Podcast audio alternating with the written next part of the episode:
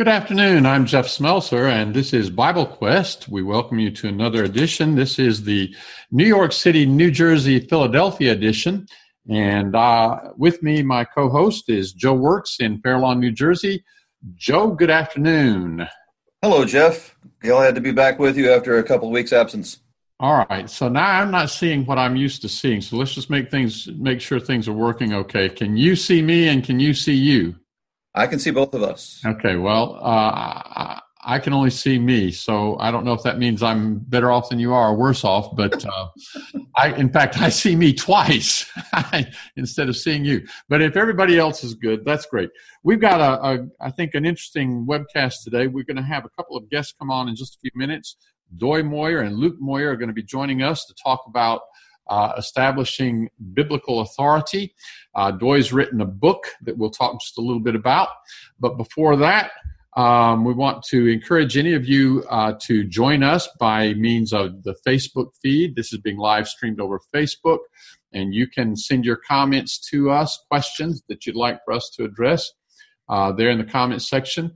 If you are looking at this through the Bible Quest app, you can point your cursor to the bottom of your window there and you uh, probably you'll see a little row of icons come up. One of those will say q&a and you can use that to send us questions and answers.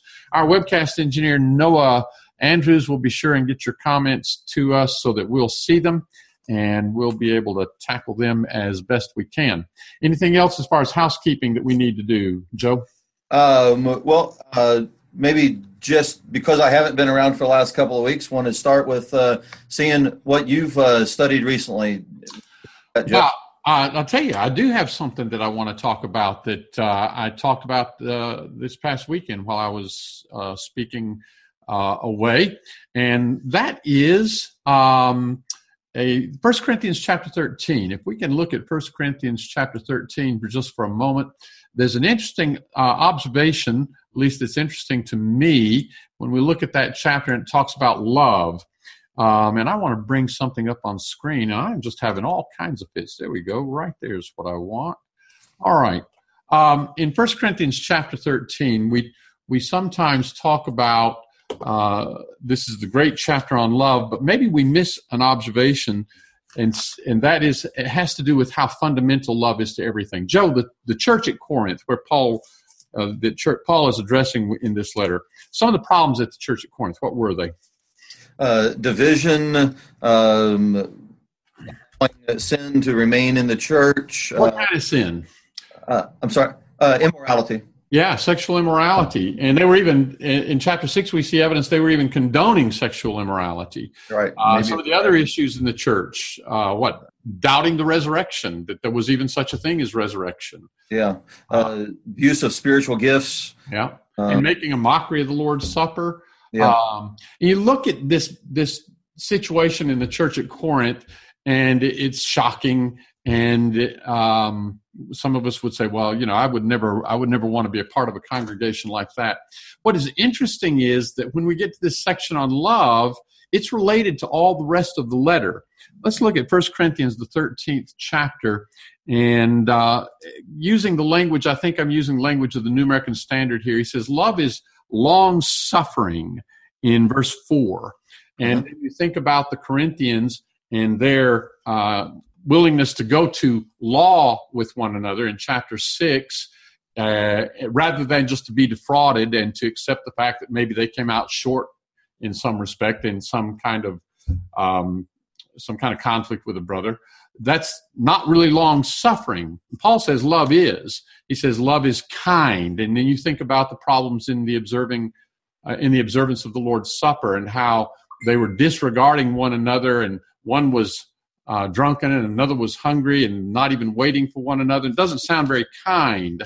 And then you see the statement, love is not jealous. And you go back to 1 Corinthians chapter 3 and verse 3, and Paul said to them, You are yet carnal, for whereas there is among you jealousy and strife, are you not carnal?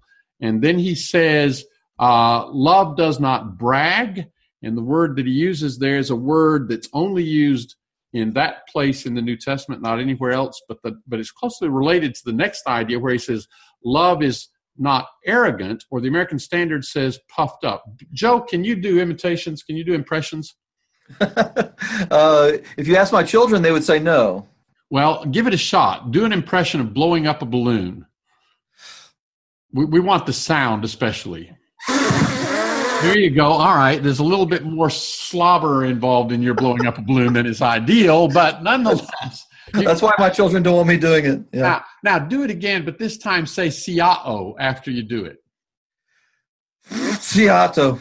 Busiao. So that's the word for puffed up. And and so Paul says love is not puffed up, and yet you go through First Corinthians. How many times does he indicate the Corinthians were puffed up? First Corinthians 4 6. He warns that none be puffed up for the one against the other. In 418, he says some are puffed up. In 419, he says them that are puffed up. 5 2, he says you are puffed up. In chapter 8, verse 1, in talking about eating things in the idol temple, and some of the Corinthians were wanting to justify that in disregard of how it would affect their brethren. And they were justifying themselves because they knew that no idol is anything. They said, well, it's really, this idol is nothing. So what does it matter if I participate in this? Paul says, uh, knowledge puffs up. Um, they needed to have some love there. And, and so, what I'm getting at here is you look at this list of things uh, that Paul says love is not. As you go through First Corinthians, what you see is they are things that the Corinthians were. And so, this is not just an isolated passage about love. This is, you know, let me put it this way shouldn't be surprising with all the problems at Corinth that there was a love deficiency well, you know, Joe, what does Jesus say about love and its relationship to everything God has commanded? It's the greatest and the second greatest commandment. Yeah, love the Lord your God with all your heart and soul and mind. And then the second, like unto it, is thou shalt love thy neighbor as thyself. And then he says, the whole law hangs on this and the prophets. So when we think about that, all of God's instructions are really about loving God and loving our fellow man when we see all kinds of problems like we see in the church at Corinth, why should we be surprised if it boils down to there's a love deficiency? And maybe we should look at ourselves a little bit when we see problems amongst ourselves. So that's what I got today. That's what I thought I'd offer. Well, I think that uh, I like how chapter 8 and in verse 1 of First Corinthians uh, sort of gives us a preview of that. Knowledge puffs up, love edifies. And then he just really just jumps into that in chapter 13. That's yeah. just powerful. Right. All right, you ready to bring on some guests? That'll be good. Who do we have today? Doy Moyer and Luke Moyer. I believe they are la- related based on the last name. All right, let's uh, one's father and one son. Yes. All right, so we'll challenge our viewers. We bring them on here to see if they can figure out which one is father and which one is son. Doy, I see you. Welcome to the webcast today. Got to get your microphone turned on there. So, you, yep, you're on. Good afternoon, Doy. Good afternoon. How are you doing today? And Luke, thank you for joining us today. Thank you so much. Good to be here. All right. Now, to our viewers, you can send us any of your questions, Bible related questions, or you can just tell us who you think is father and who you think is son between Doy and Luke. And uh, we'll see how our viewers do with that today. Doy has written a book called Mind the King and it's published by DeWard Publishing. You can go to deward.com, I think it is, or you can go to Amazon, various well, outlets. You can get the book, right? I can interrupt just a second. Actually, it's uh, Mind Your King, and it's uh, you can get it on Amazon. It, it's uh, self-published. Oh, it's self-published. Okay, I'm sorry. So uh, here's a here's a quick. This is the what the cover looks like. If you're somebody's looking for it on Amazon, yeah, I'm glad you have that, Joe. I just had the Kindle version, and I didn't know how to hold up a Kindle version. So, so good. So, Doy, what, what, how would you sum up the book, Mind Your King? The the um, the title kind of points us in the direction, but tell us a little bit about what the book is about. Well, the uh, the basic premise begins with uh, Isaiah 52 and verse 7, which uh, tells us that you know, part of the proclamation of the gospel is that your God reigns. And Isaiah 52 7, of course, is the passage that uh, tells us that. We think of that as the passage about the feet. Right. And that's Paul quoted that in Romans 10. And uh, he didn't quote the king part, but that's still part of the gospel message right there. So I use that kind of as my base passage uh, throughout, and then then basically looking at the question, what does that mean uh, if we're going to to uh, understand that that he reigns, and uh, look at the issue of of his authority and how we can understand his will, uh, how we go about establishing that authority or recognizing that authority in Scripture. So, so just starting there, as we think about the people we talk to in the world from day to day, there are a lot of people who believe in God, but in a practical sense, do we see a lot of evidence? Do we see a lot? Do, do you run into a lot of people who, though they believe in God, they don't have a practical conception of God reigning, of our being uh, subject to God's rules or laws?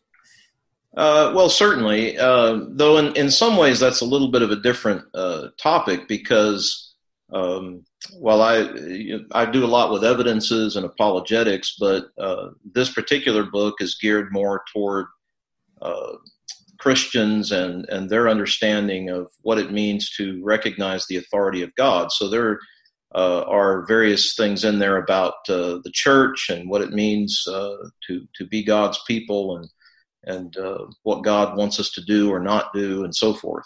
Yeah, and I picked up on that. I've not read the entire book, but in reading through some of it, I could see that it, it is really aimed at believers. It's aimed at Christians who need to try to figure out how to apply God's word and how to make decisions about what He wants us to do or what it is He wants us to do and, and the need to recognize that authority.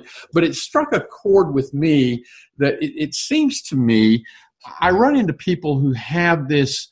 Uh, I, here's an expression I hear I just don't think God would want this or that. Or somebody will say, Well, I just think God would want me to this or that. And in, in, in thinking about what you've written, it seemed to me just this idea of God's authority as king. Uh, if we have a, a, a, political king, and we're living in a country where so we have a king who's a dictator, we would be on dangerous ground if we just went around speculating what we think the king wants. Well, you're right, and and there's certainly a connection to this point because one of the things that I really try to stress is looking at that question of how do we know the will of God? What uh, if we're going to say God is our King, then that means we're seeking to please Him in all things. And there are a number of passages that that would make that point. Uh, our aim is to be well pleasing to God. So uh, I can't uh, say that he's king on the one hand, and then on the other hand say, "But I'm going to do what I want." Uh, why call you me Lord, Lord, but do not the things which I say? I mean that that's the basic premise of of of this whole issue. Is it my will or is it God's will? So we talk start talking about my will or God's will, and we look at the scriptures and we see in the scriptures, God says some things. He he says some things. This is my will. He gives us some commands and those kinds of things. But we have a lot of narrative in the Bible, a lot of instructions. One of the things that has caught my attention as I look at different religious practices is there are subjects like use of instrumental music in, in worshiping God. If God is king, we want to please him. We want to worship him the way he wants us to when we talk about instrumental music, there's a topic where you can look at what scholars have said of all kinds of religious stripes, and there will be a consensus among many of them that in the first century, New Testament Christians did not use instrumental music, and yet in the denominations represented by those various people, you'll see instrumental music used, and they don't have a problem with that does that speak to a difference in understanding the authority of God's word? Well, I definitely think it speaks to a difference in how God's word is to be understood and, and applied.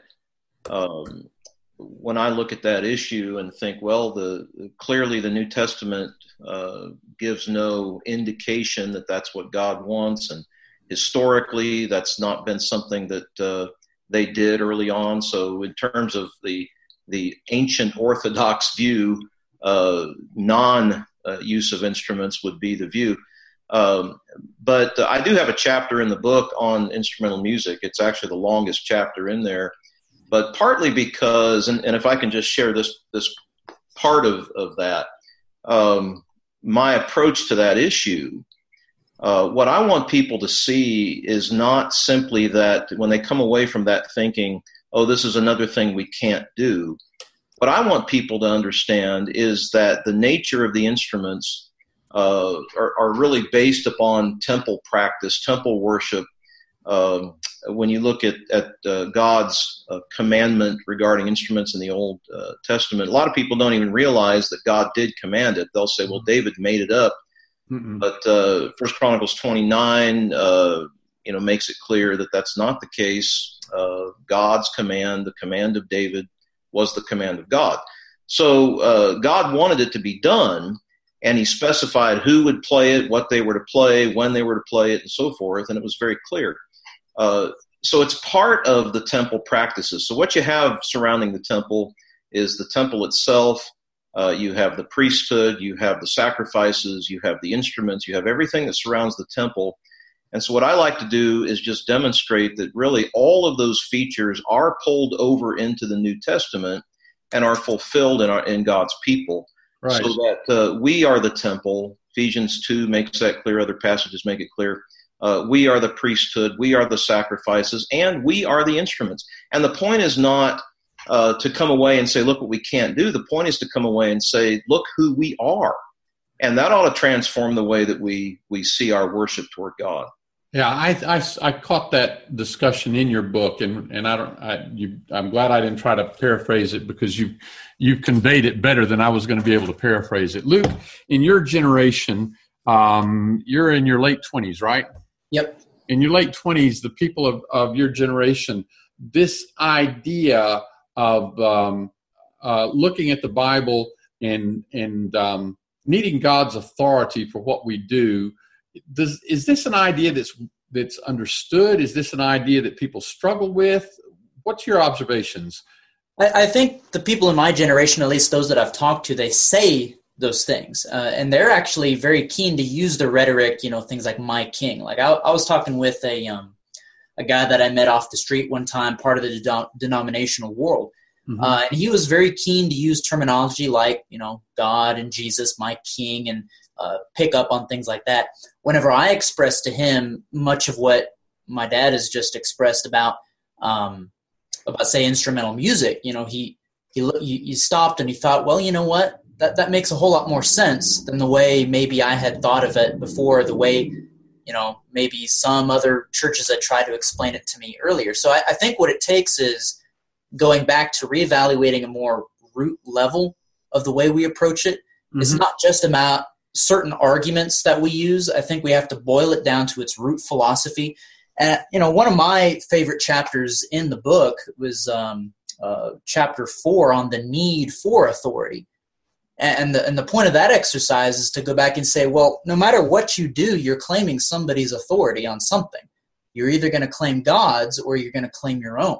And, and there's no way around that. And so once people start to think in those terms, I think one of the other things that impresses me is people don't understand that everything that exists is under God's authority. Mm-hmm. Um, just just referring again to Hebrews two and its quotation of Psalm eight, talking about Jesus has been made for a little while lower than the angels, and what does that mean? It says you have put everything in subjection under his feet. There is nothing that is not subject to him. He says in uh, Hebrews two and verse eight. So, because everything is subject to him, we just have to assume uh, I have to have authority for what I do and everything that I do. And though a lot of people in my generation give that, you know, the uh, lip service, it, it, takes something else to really get down to our hearts. Have we made a mistake, maybe to some degree? Any of you guys speak to this, and Joe, speak up here. We haven't got you in here much yet in this discussion, but have we made a mistake, maybe, in talking about the authority of God's word? And kind of limited the scope of our discussion of it to collective activities, congregational activities, and rather than looking at it first of all from a big picture point of view and saying, uh, in everything that we do, we're under the authority of God, and we need God's authority for what we do. And if we came at our lives that way, we might have an easier time coming at uh, our discussions about church activities and worship that way. One of the things that I thought was helpful with this book, and I forget exactly how Doy mentioned it earlier that it was directed toward uh, Christians. Uh, I when I taught through this book here at Fair Lawn, uh, I made a pretty good distinction between uh, this isn't just church activities. This is dealing with the the whole of Christian life. Um, uh, and we were able to really dig into various aspects of applying God's authority everywhere, not just in the the few hours that we meet together. Uh, that that was one thing that I thought was really helpful with Doy's approach to this. So, Doy, what deficiencies? I'm assuming you wrote this book because you felt it was needed. Well, in in one sense, that's certainly true. But uh, it, it's not that I thought, oh, nobody before this has gotten authority or anything like that. I mean, that that's not the point of this book. But what I have done is uh, I, have you know, Luke talked about going down to a more uh, root level. Uh, part of what got me started on this was uh, years ago was teaching a Bible class and I was using the typical kind of terminology that we use: command, example, necessary inference.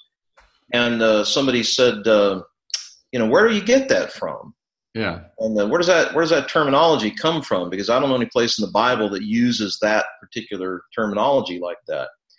And, uh, and I thought that was a pretty good question. So I had to go back and say, okay, well, here, here's really the question that I begin with: How do we communicate our wills to others. Uh, if I want, if, if, I have a, you know, I've got children, uh, maybe I'm a boss at work or whatever. If I want to communicate my will to somebody, how am I going to do it?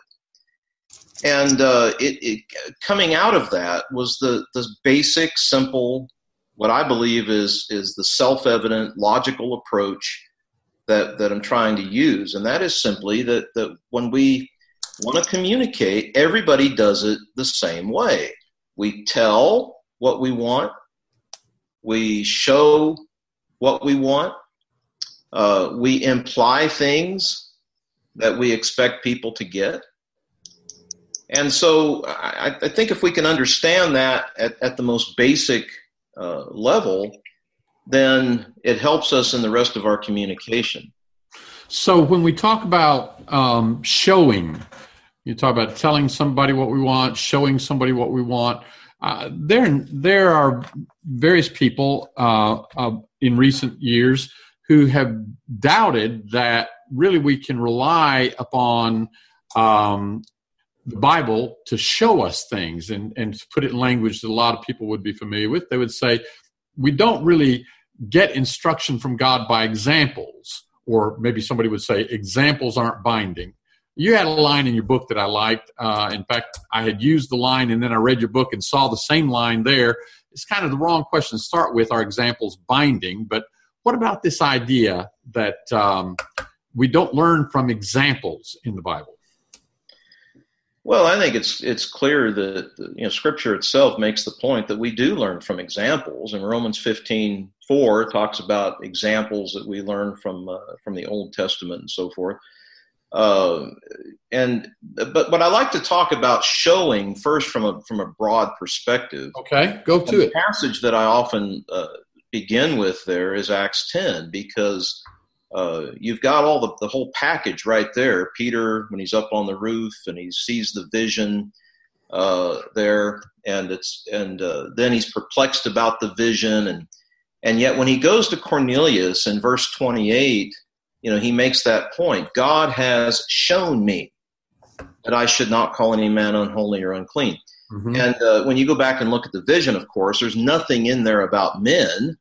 So not only is is Peter making the point that God has shown me, he's actually using, uh, he's actually inferring from that vision the meaning of it and drawing a conclusion.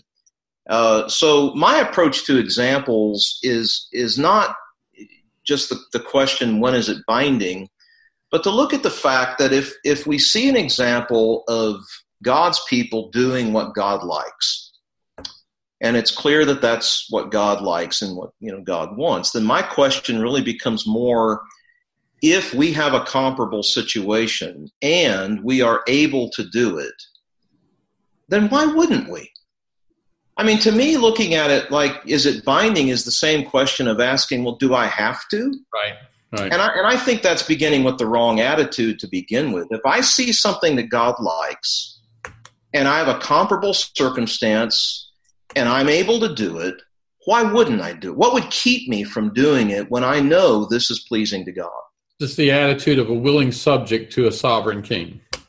Right. And and to me that the attitude is the whole thing. If I'm approaching this from a do I have to perspective, then I've got the wrong attitude to begin with. And and something else I think needs to happen at that point. What what uh what's some Joe, did you have something there? I saw you opening the book up. I, I have got a different uh, train of thought, so go ahead and finish. Go oh, go ahead. Go ahead. I was going somewhere else too. Well, I don't know that I had uh, put together sort of thematic verse of Isaiah 52 7. Uh, this may be new for some of you all, but you know, right after Isaiah 52 comes Isaiah 53.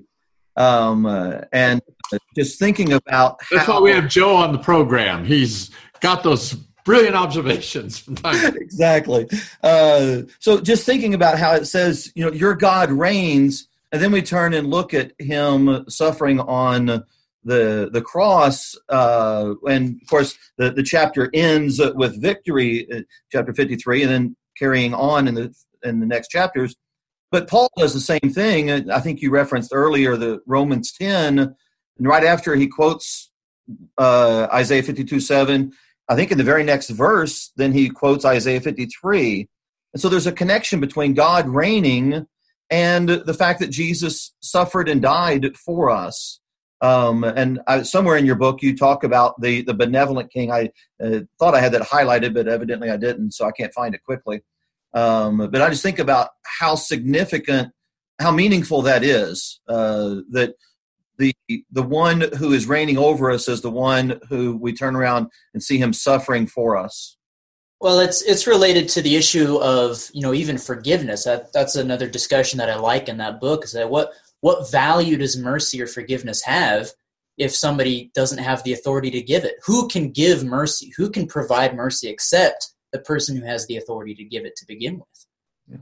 And that's a, I think, a very important point, uh, and that is simply that if if God does not have authority, then God doesn't have authority to give grace.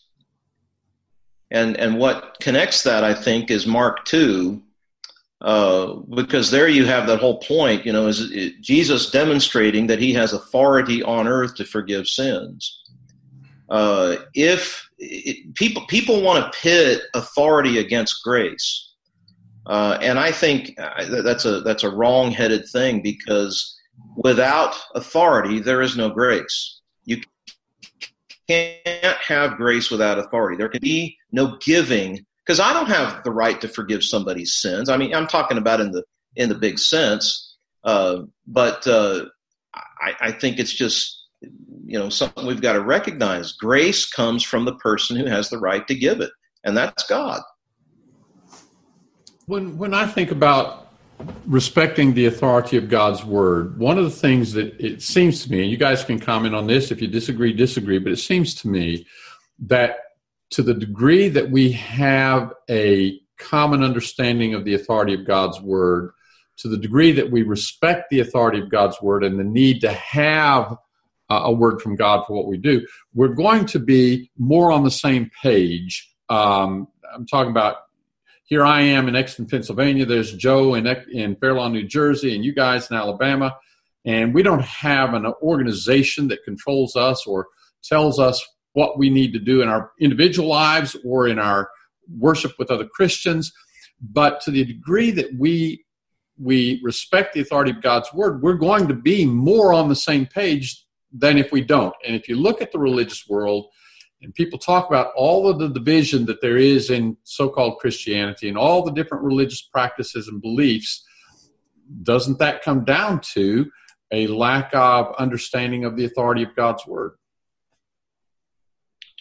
I think bottom line is if, if we don't recognize God as, as king and reigning and, and all of that, then yeah, we're, we're going to have trouble with, with authority issues. I mean, uh, just an example, I mentioned instrumental music earlier. To take the example of how a church, uh, what kind of leaders a church has or how a congregation is organized. We read in the Bible about overseers and, and shepherds and, and elders. Some translations might use the term bishops and uh, pastors um, and elders.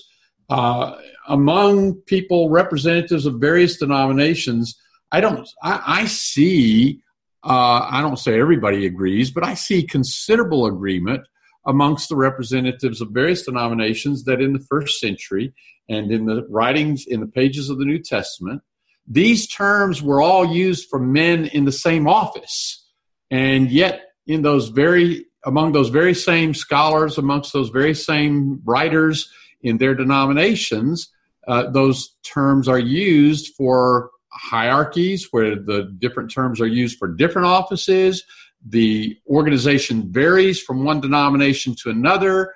Um, and it, it seems to be that it's an issue not of what does the Bible say or what was it talking about, but the relevance, how, to what degree we have to follow what we see in the Bible. And that seems to be an authority issue. Well, they they typically view it as well. These are the guidelines, not the actual rules, right?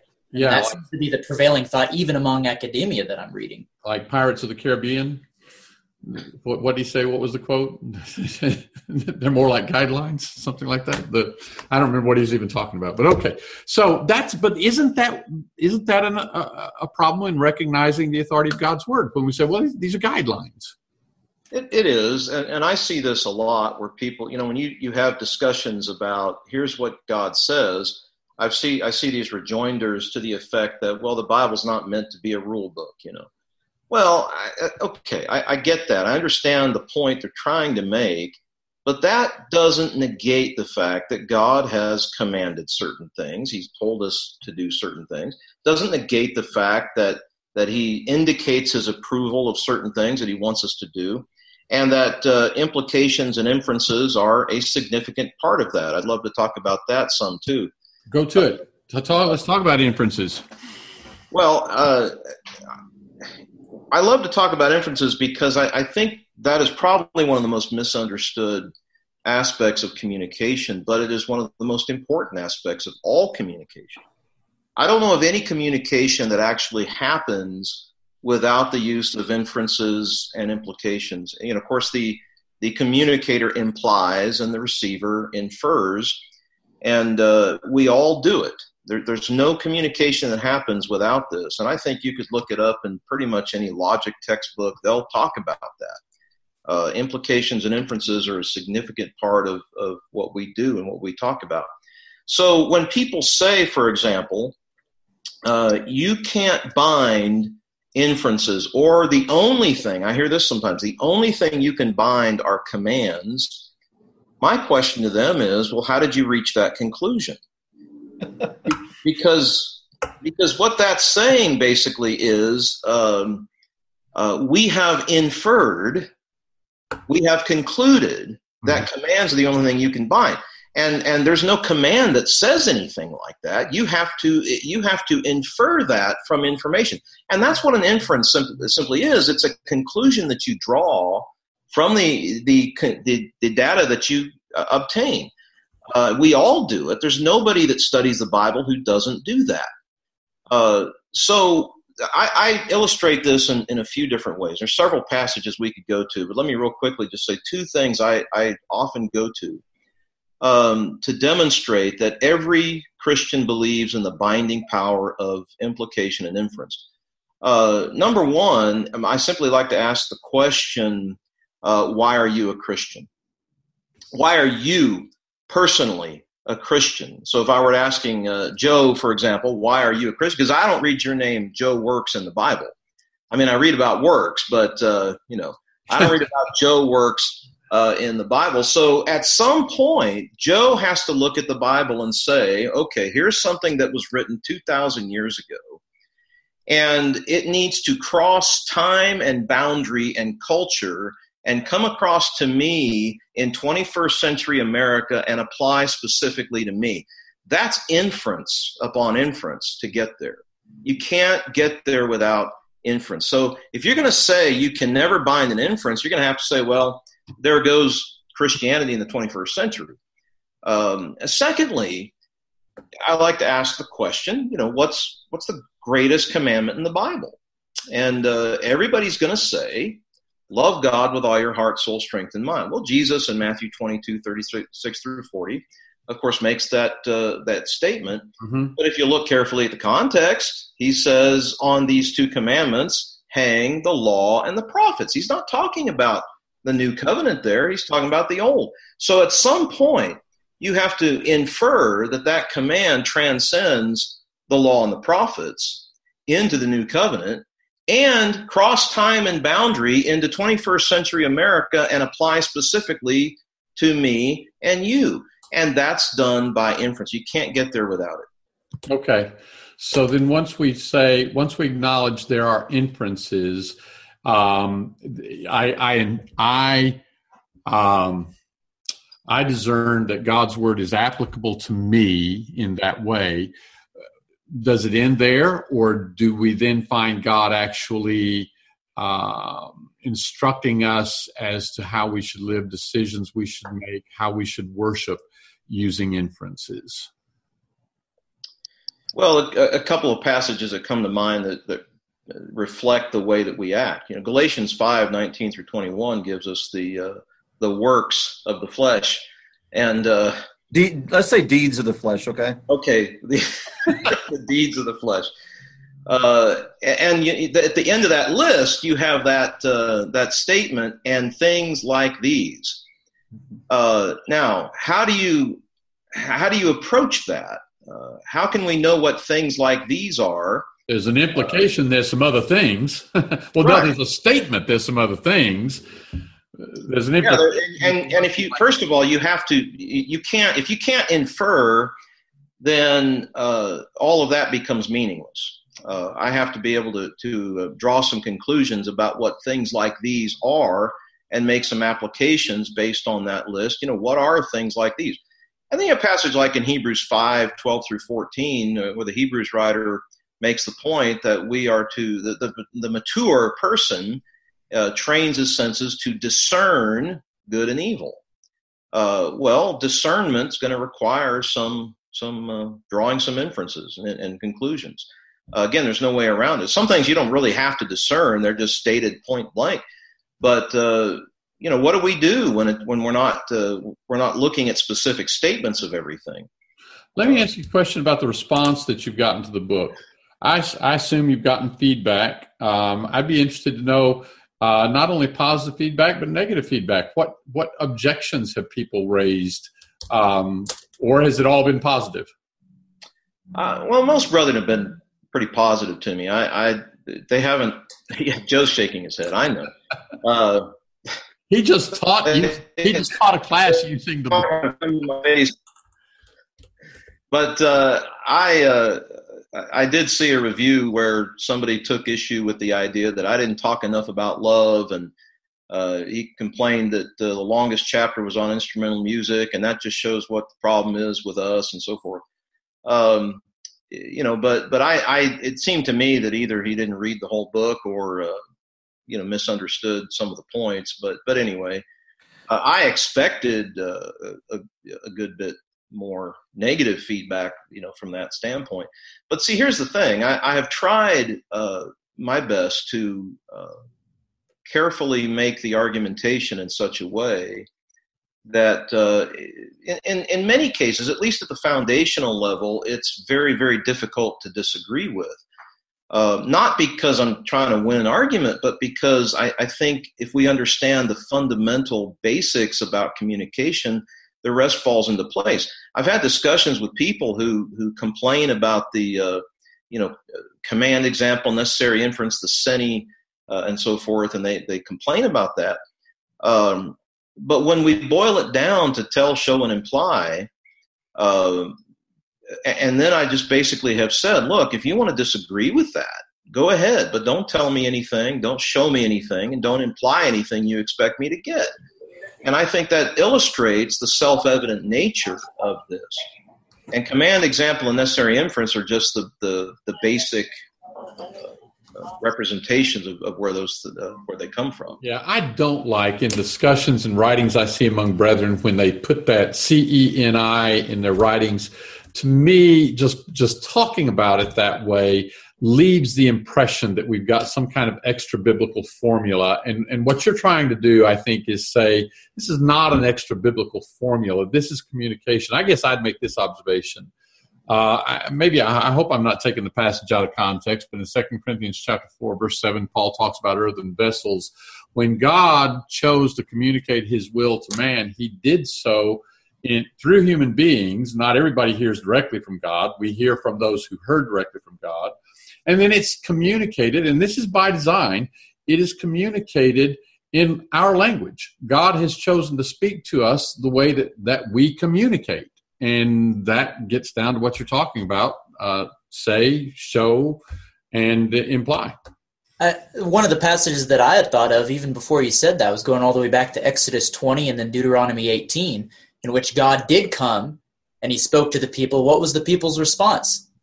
We can't hear this. We're going to die. You choose somebody. You speak through that person in Deuteronomy 18. God says, you know what? That's a good idea. I'm going to speak through these prophets, and you're going to know my will through what they say. And so, like you said, I mean, I'm not going to restrict God's form of communication to only those three things. But I can say that men are always restricted by those things, and God has chosen to reveal his will through men. Yeah. So now, when when somebody now says, "Well, where do you find that in the Bible?" My my response is to say, open your Bible to any page, and there it is. Now, let me let me, Joe. Did you have something before I ask another question? So I, have made this observation. You may disagree with this, but I used to, and you can say if you disagree. Tell me what you think's wrong with it. But I, I used to work in a in a grocery store, and um, you know we would we would stock the shelves and we learned where everything was on the shelves. You, you had your glass goods on this shelf and you had your plastic container goods on that shelf and so on. You might go to another grocery store and maybe they would stock, they, maybe they would categorize things differently. Um, maybe instead of just all the glass goods being together, they would have all the condiments together and, and then they would have all the um, something else together. But however it was organized, it was all the same stuff. And I've talked about when we use the, the language command, example, implication, or necessary inference, we make the inference, God makes the implication. Uh, it seems to me that's a way of categorizing human communication. It's a way of categorizing how God speaks to us. And somebody may, might break it down into finer categories and have more categories, or broader categories and have fewer categories. But however you break it down, we're talking about the same stuff. We're just we're trying to explain how it's communicated. Is that fair? Yeah, and I'm not trying to say, hey, this is the only wording, this is the only terminology to use. That that's never been my purpose. Uh, I've just tried to break it down in, in ways that that uh, start at a very fundamental uh, standpoint. And, and, a lot of that I, I did because I can remember my my father telling me uh, years ago uh, we need to get back to basics. You know, we've really got to because we, we tend to forget sometimes that uh, that if we don't start with the basics, we make assumptions, and sometimes those assumptions uh, can lead us to wrong places. Uh, so when people fuss about uh, you know command, example, necessary, inference. Uh, I, I, think the answer is let's get back to some basics about this and, and recognize that there are some fundamental issues of communication at, at work here. Uh, the, and, and, I do want to make one more point about this. Uh, that when people, uh, usually when we talk about this, they'll say, well, you know, I'm really talking about abuses.